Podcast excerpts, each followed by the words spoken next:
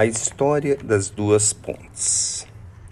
Abençoados sejam todos os filhos desta casa de nosso Senhor Jesus Cristo. Essa negra velha, filha, vai contar hoje para os filhos a história de uma ponte. Na verdade, de duas pontes.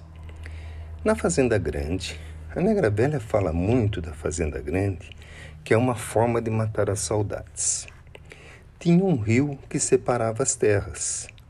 E tinha uma ponte construída há muito tempo, mas bem fortalecida, com toras de madeira, forte. Ela era usada para passar os trabalhadores para ir ao trabalho e para voltar para casa, e também para transportar o mantimento colhido.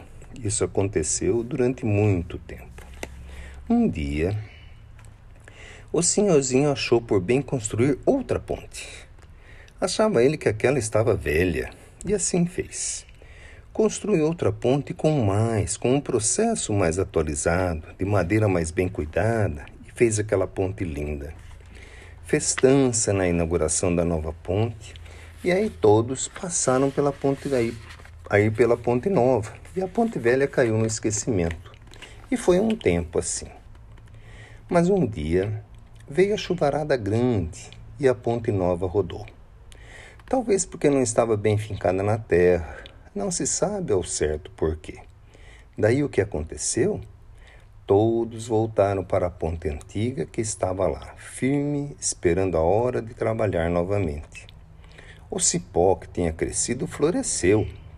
O pé de jatobá cresceu mais à beira da ponte e estava cheio de frutos. Que alegria da garotada e dos, dos que não eram garotos também. Assim também a simplicidade com as coisas não tão simples. A negra velha não quer dizer que o progresso não faz parte da vida terrena. Isso não. A ponte nova tem que ser construída, mas usando na ponte nova do progresso o processo da ponte antiga.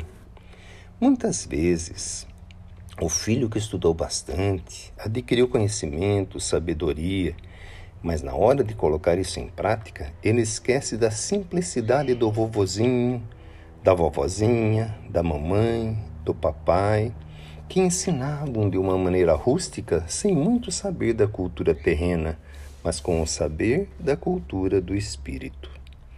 E com isso, muitas vezes ele roda quando a tempestade chega então, filhos, tudo tem que ser equilibrado.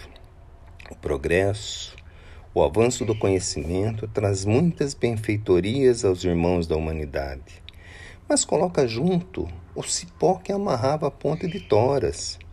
Coloca perto uma árvore de frutos, coloca perto umas florzinhas que gostam daquele tronco aconchegante. Assim, tudo isso vai segurar a ponte moderna e beneficiar todos aqueles que passarem por ela.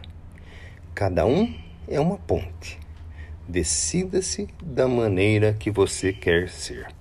Mãe Joana